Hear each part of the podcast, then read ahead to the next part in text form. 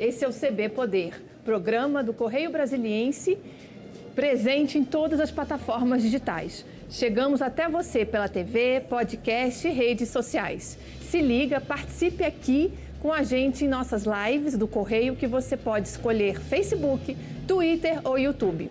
Lembrando que o CB Poder é uma parceria do Correio Brasiliense da TV Brasília. Eu sou Samanta Salum e aqui com a gente a secretária da Mulher, a deputada distrital Érica Filipelli. Ela, seja bem-vinda, secretária. Samanta, obrigada. Secretária. Prazer estar aqui. Prazer tê-la aqui num mês muito importante. Estamos iniciando o outubro, o Outubro Rosa. É. Um mês importante para a saúde da mulher, para incentivar o autocuidado. E vamos querer falar muito sobre isso aqui ainda hoje.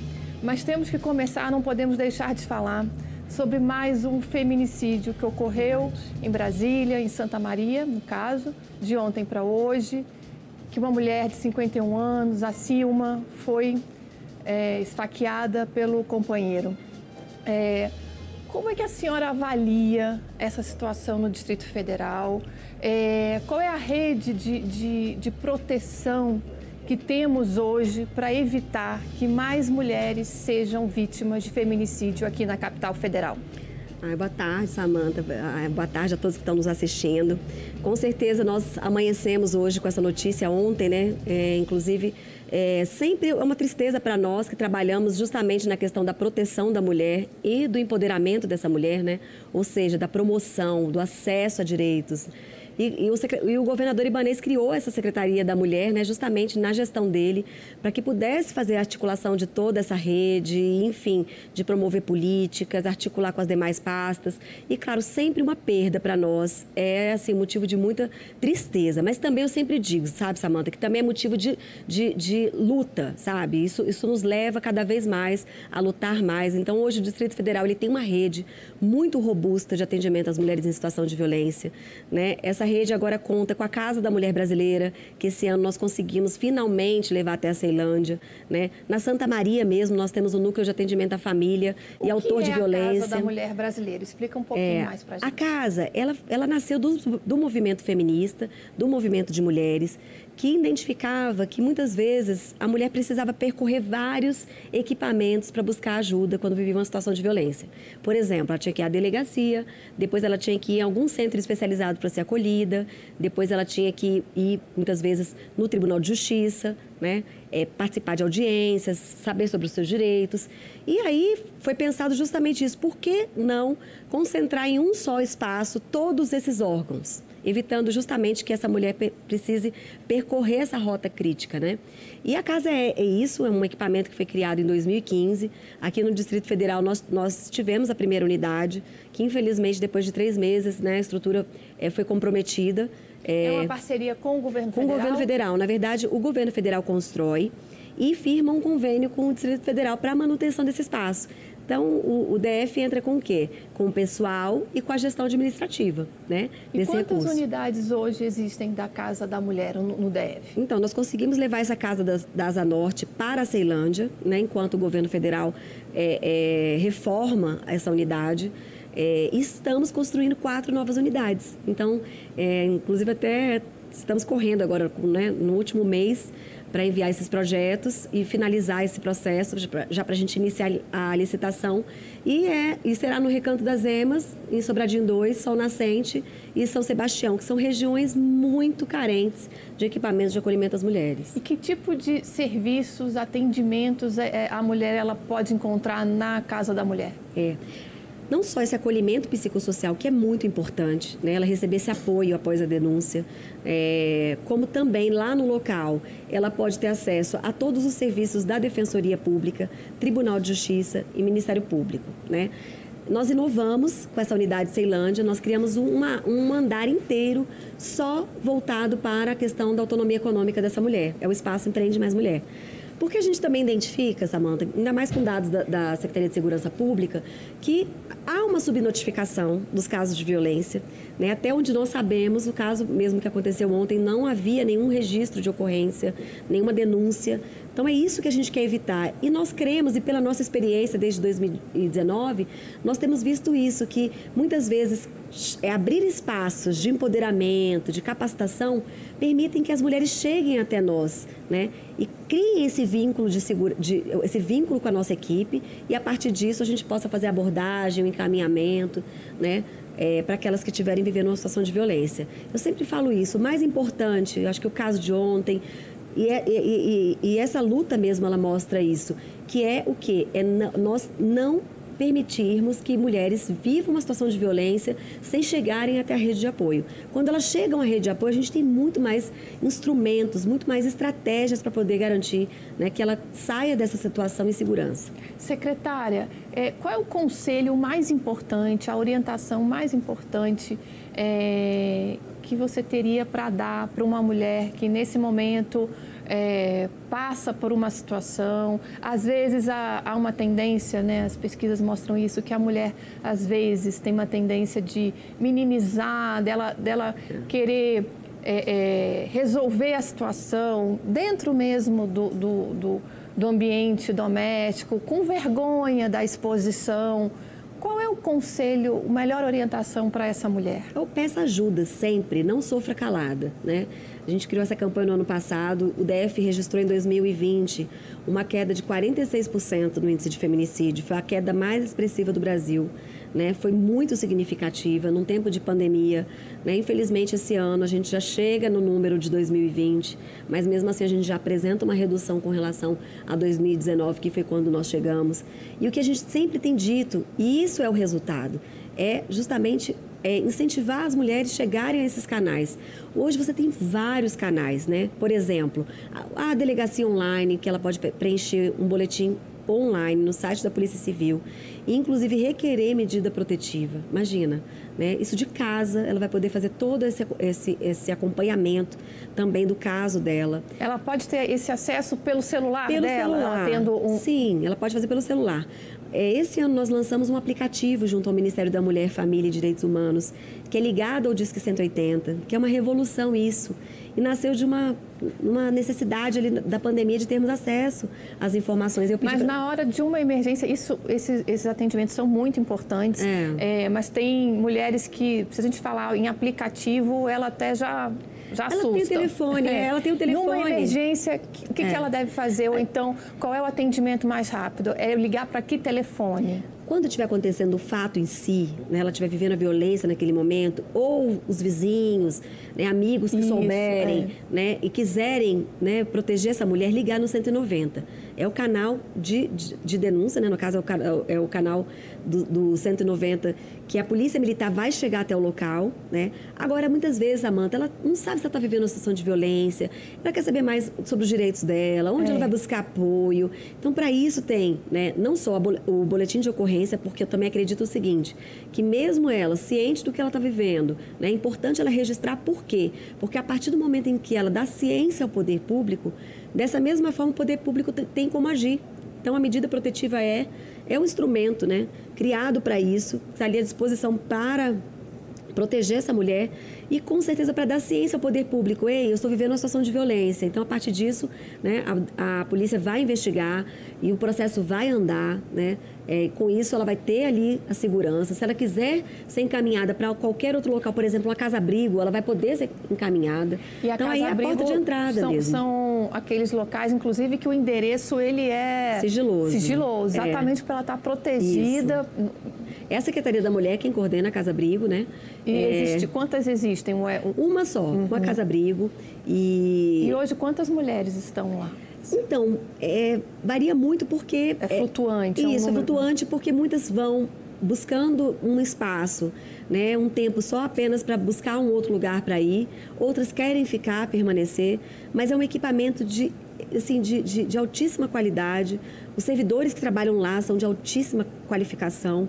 Então, assim, com certeza ali ela vai ter acesso não só, né, primeiro, estar segura, mas mais do que isso, ela ter acesso a serviços né, é, é, é, é prestados ali por profissionais muito especializados e acesso também aos demais é, programas e ações do governo, né? Por exemplo, como assistência social, saúde, as crianças precisam voltar a estudar. Então, tudo isso a gente consegue manter na Casa Abrigo.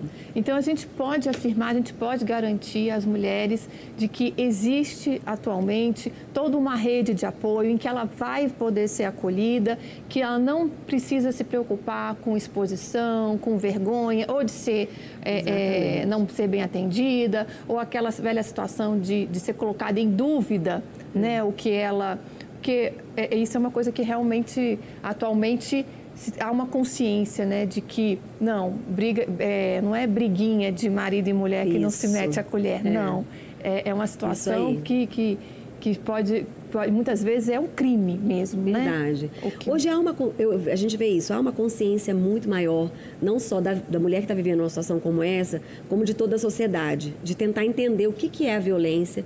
A gente viu recentemente, isso com certeza foi um avanço, né?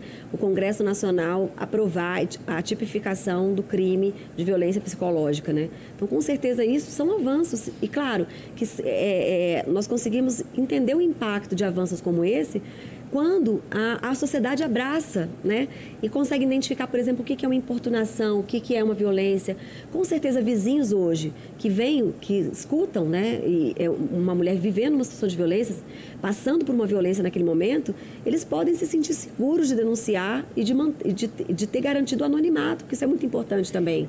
Né? Há uma, um, um, receio, um medo, muitas vezes, né? de exposição, não só da vítima, mas também daquela pessoa que denuncia.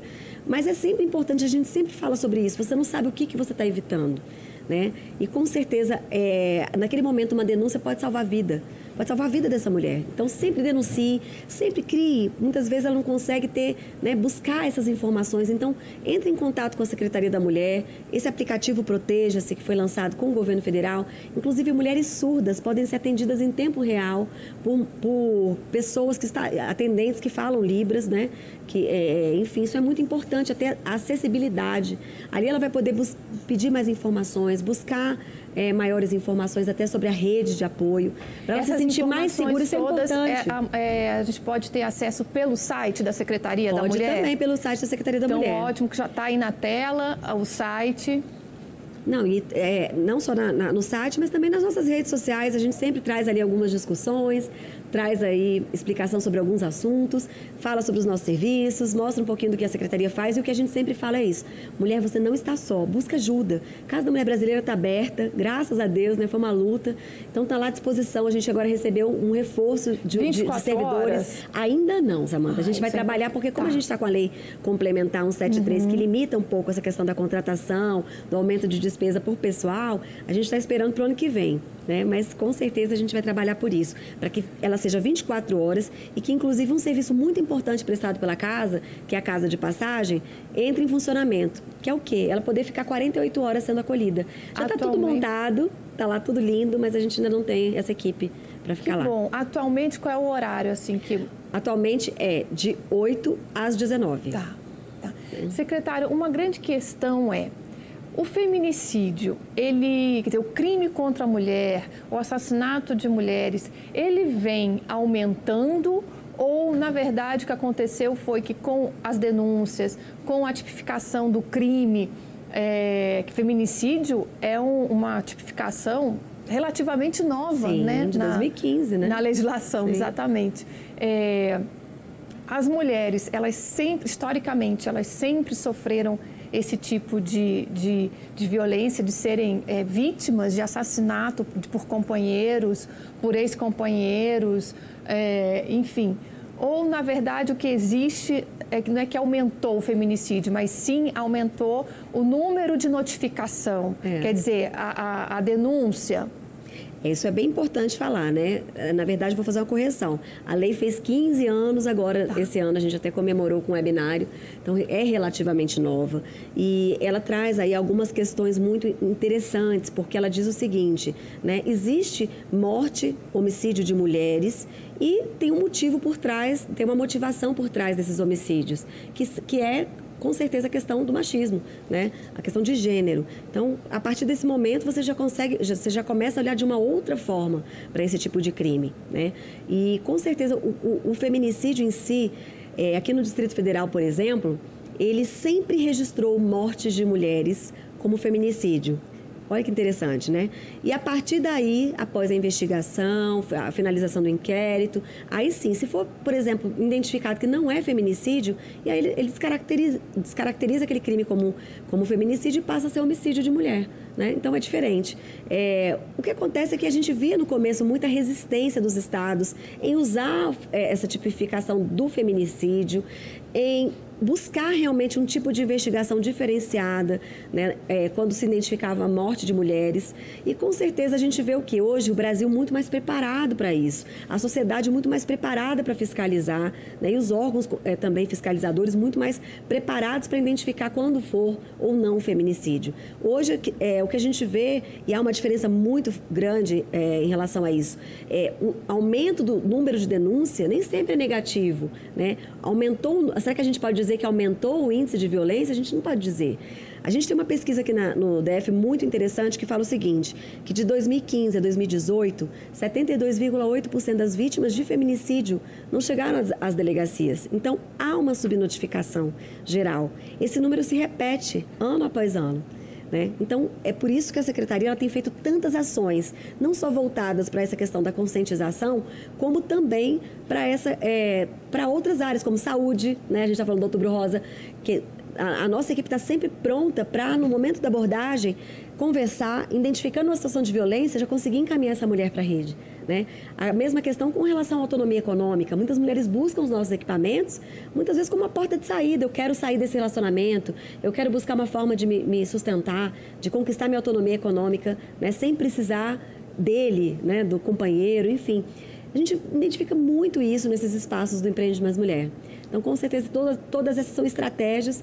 E sim, a gente tem visto aumento, é, é, aqui no DF não, né? A gente teve uma queda em 2020 do índice de feminicídio, mas com certeza o maior número de denúncias não é necessariamente negativo, mas sim para nós é como se as mulheres estivessem tendo mais acesso a informações, aos meios de denúncia.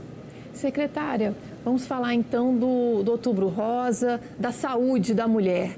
Que ações a Secretaria está preparando para esse mês, para reforçar é, é, todo esse cuidado com a prevenção de câncer de mama e, enfim. Ah, é um mês muito especial, porque é, as pessoas até falam, não é só né, é, é, colorir os monumentos, né? jogar luz rosa nos é. monumentos. É muito mais do que isso. Pensa que é o câncer que mais mata mulheres, né? É, e que pode ser identificado por um toque, pelo toque mesmo. Ali a mulher tomando banho, né? É, apalpando, é interessante isso. É, as mamas, ela tem que conhecer o seu corpo, porque se acontecer qualquer coisa, se ela sentir alguma coisa diferente, ela tem que buscar ajuda. E a melhor forma de fazer isso é o quê? Conhecendo o seu corpo. Né? Lógico que nessa campanha a gente chegou em 2019, Samanta, com índices muito baixos, tanto de exame de mamografia quanto do Papa Nicolau, que é o preventivo de colo de útero. Né? Então, nossos esforços têm se, é, têm se direcionado muito para essa questão. Ano passado, nós inauguramos a Clínica da Mulher. Né? O, que, o que você está dizendo que significa que é, as mulheres não procuraram o sistema de saúde pública para fazer esses exames como deveria, como se esperava? Sim, mas a gente também precisa não. entender uma coisa. Ou foi, a, que... ou foi a área da saúde pública que não conseguiu chegar até elas? Eu acredito que foi isso, né? Uhum. Nós precisamos identificar que existe uma diferença muito grande em relação a o que se propõe e muitas vezes o acesso dessas mulheres a esses exames né? Então, com certeza, você criar estratégias, campanhas mobilizadoras, falar sobre esse tema é, e reunir esforços em cima dessa temática é importante para que ela chegue. Né? E, e, com isso, o que, que a gente tem visto?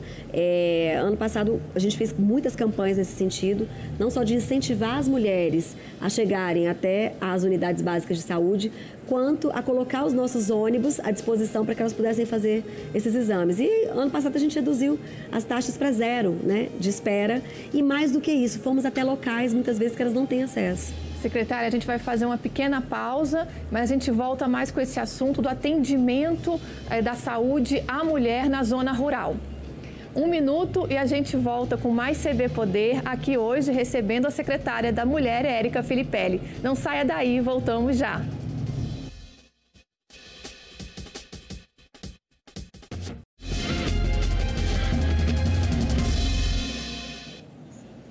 A gente volta com o segundo bloco do CB Poder, que hoje recebe a secretária da Mulher, Érica Filipelli. Érica, retomando aqui um assunto importante, é, que é levar o atendimento de saúde às mulheres na área rural. É, vocês têm esse projeto, é, a, a, Saúde no Campo, é isso? É, Ação Mulher no Campo. E foi muito lindo, é, porque esse é um fórum, né? A gente tem um fórum, é, Fórum Permanente da, da, da mulher, das Mulheres do Campo de Cerrado, que foi criado em 2015. E quando nós chegamos em 2019, né, me deparei com essa estratégia tão interessante, esse grupo, né, esse, esse, esse fórum, é, realmente ali composto por mulheres extraordinárias de várias regiões aqui do Distrito Federal. E a maior demanda delas é justamente essa, né? o acesso aos serviços públicos. Essas mulheres, o que a gente identifica é que elas não querem sair do campo. Né? Muitas vezes elas construíram sua história ali, elas amam morar no campo, mas o que elas querem é o quê? É justamente terem o olhar do governo para as necessidades delas, né? para a comunidade delas, rural, e também para que tenham acesso aos serviços como saúde, educação, né?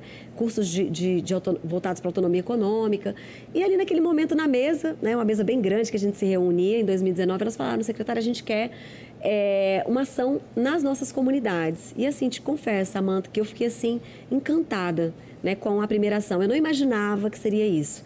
É, a gente, não sei, assim, quem conhece o Distrito Federal, conhece Brasília, não consegue imaginar é, essas regiões que a gente tem, por onde a gente tem andado, né, que são acampamentos, assentamentos, é, muitos, muitos deles assim muito antigos, há muito tempo que elas moram ali e verdadeiramente falta de acesso aos serviços públicos e o diferencial que é na vida delas a gente poder levar todo o governo. E é isso mesmo, né? A gente começou com esse fórum, esse fórum é composto tanto por, por mulheres dessas comunidades quanto por é, representantes dos órgãos do governo. Né? Então a gente tem vários órgãos representados ali por servidores. E, e como é que é levado esse serviço? É, é pela unidade móvel ou vocês oferecem um transporte para trazer elas para cá? Pra, pra... Então, aí acabou virando uma superação social social, né? Porque todo o governo abraçou, como a gente tem vários representantes dos órgãos do governo, então a Secretaria de Segurança vai e leva uma ação, Secretaria de Assistência, Mobilidade, DEF-Trans, virou verdadeiramente um governo itinerante na área rural. E lá na Secretaria da Mulher, o que, que a gente aprendeu no ano passado, que a gente estava conversando sobre o Outubro Rosa? Muitas vezes as mulheres, falta essa informação de onde, onde que eu faço minha mamografia. É, nós precisamos fazer campanhas incentivando as pessoas a fazerem esse exame, né, principalmente para as mulheres acima de 50 anos. E no ano passado nós criamos uma estratégia com a Secretaria de Saúde que foi muito exitosa.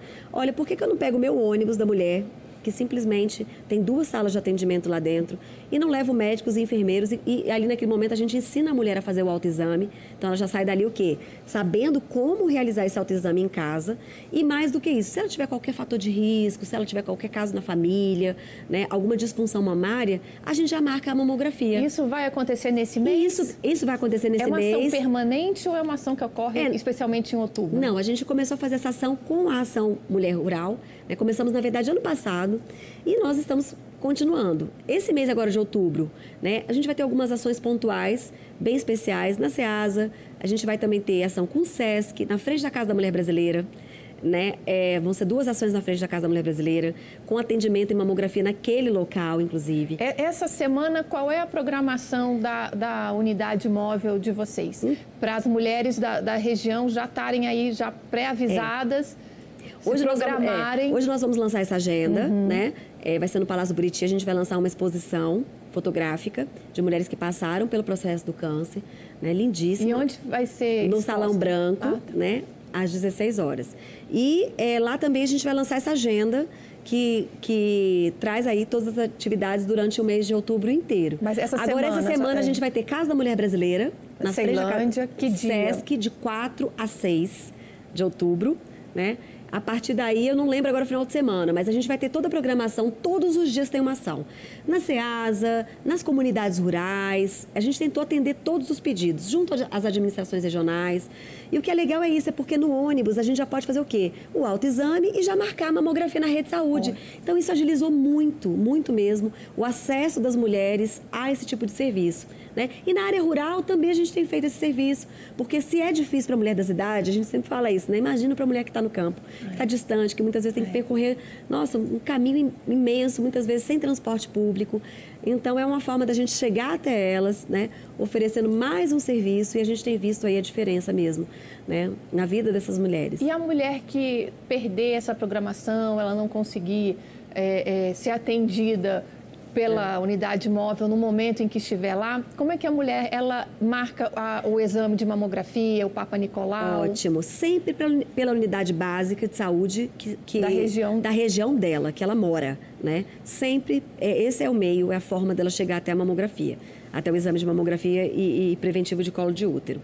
E é sempre importante também a gente dizer, não é só outubro. Outubro é o mês que a gente verdadeiramente vai iluminar os, os monumentos de rosa, para lembrar justamente isso, que a gente precisa se prevenir. E a prevenção é o toque, é a, identificação precoce né, desse caroço, a gente poder investigar. Muitas vezes não é nada. É né, importante mas... sempre lembrar que o diagnóstico precoce. Com ele, certeza. É, chance, ele, ele, ele, ele vai garantir é, muito mais chance de cura, né? E hoje a gente tem aí uma tecnologia avançadíssima, né? A rede preparada. Agora mesmo na Clínica da Mulher, a gente começou o primeiro de outubro inaugurando um mamógrafo na Clínica da Mulher, né? Que é o Centro Especializado em Saúde da Mulher, que foi uma iniciativa nossa, nós inauguramos ano passado. Fica onde? Fica na 514 Sul. Ele foi feito pelo governo iniciativa privada com todo carinho, é um lugar lindo. A gente agora começou, vai começar a partir de hoje a atender simbolicamente em outubro 90 mulheres que são catadoras da estrutural né, é, para esse exame de mamografia. A gente ganhou um mamógrafo no dia primeiro, uma maca adaptada para mulheres em situação de violência. Começou a funcionar quando a Clínica da Mulher? Na 514 514 Sul. começou, a gente inaugurou dia 30 de outubro. E agora dia de outubro? Então, então tem... do, do ano passado. Ah, tá. E agora, é, sexta-feira, dia primeiro, nós inauguramos esse mamógrafo e essa cama, cam, é, uma cama adaptada para pessoa com deficiência. Esse mamógrafo ele é de altíssima é, é, tecnologia. Ele permite, inclusive, que se faça ali biópsia e também o, o, a marcação pré-cirúrgica. Então, assim. É, e é uma parceria público-privada? É... Não, ele é do, do, do, do governo, uhum. só que ele contou com a iniciativa privada para as obras de adaptação. Olha só que interessante, né? Várias, várias, várias é, entidades abraçaram. É, a Asbraco, né, é, finalizou a obra, fez todo o projeto. A Asbraco é a Associação... Associação Brasileira de... de... Ai, é, de, é da construção da civil. Construção civil. São, são, são, empresas da área de construção, de construção civil, civil do DF, Isso, né? que abraçaram. Uhum. E, lógico, o governo inteiro se empenhou também para poder inaugurar. E agora veio mais esse presente, né? Que é, que é, é o mamógrafo, que é o que notícia. faltava. É ótimo. Então, o mamógrafo começa a funcionar essa semana. Hoje, hoje, isso. E já com essas mulheres catadoras. Então, assim, é bastante simbólico para a gente. Né? Abrir esse espaço justamente para que é, não só elas cheguem, né? Mas a, a, o objetivo da, da, clínica é muito lindo. É justamente também atender as mulheres em situação de violência, mulheres que tenham passado pelo processo do câncer ou estejam passando, né? Para que elas tenham acesso a outros atendimentos, como, por exemplo, psicólogo, endocrinologista, dermatologista. Tá bem legal. Bem legal mesmo. Secretária, vamos falar aqui agora também de um documento importante que vocês estão lançando, Sim. que é o segundo Plano Distrital de Políticas para Mulheres 2020-2023. O que é esse documento? É um ah, livro é, que tem muitas informações. O que contém, o que está aqui? O que... Isso aqui é resultado é, de que política? Para começar, isso é um presente para as mulheres do DF, isso é a garantia de que todos esses avanços né, que nós temos conquistado durante esses anos, eles não irão cessar. Muito pelo contrário, isso é uma forma de você institucionalizar uma política, você fortalecer essa política. Como é que ele foi construído? Há muitas mãos. Né? Primeiro, a gente fez um levantamento de todas as ações programadas pelo governo do Distrito Federal no ano de 2020 a 2023. Todas as secretarias, quando elas entram, né, a partir de 2020, começaram a planejar o plano plurianual. E a partir disso, é, elencaram quais seriam suas políticas, qual era a forma de execução desse orçamento. Né? E nós reunimos todas as ações que tratavam de mulheres e submetemos a uma escuta, é, a uma consulta pública no ano passado. Nós tivemos mais de 2.600 participações, porque a gente perguntava é, se elas é, aprovavam aquelas ações, a gente pedia para que elas dessem nota para essas ações e para que complementassem com aquilo que ela imaginava que estava faltando ali. Então, a partir disso, nós também ouvimos outros grupos, né?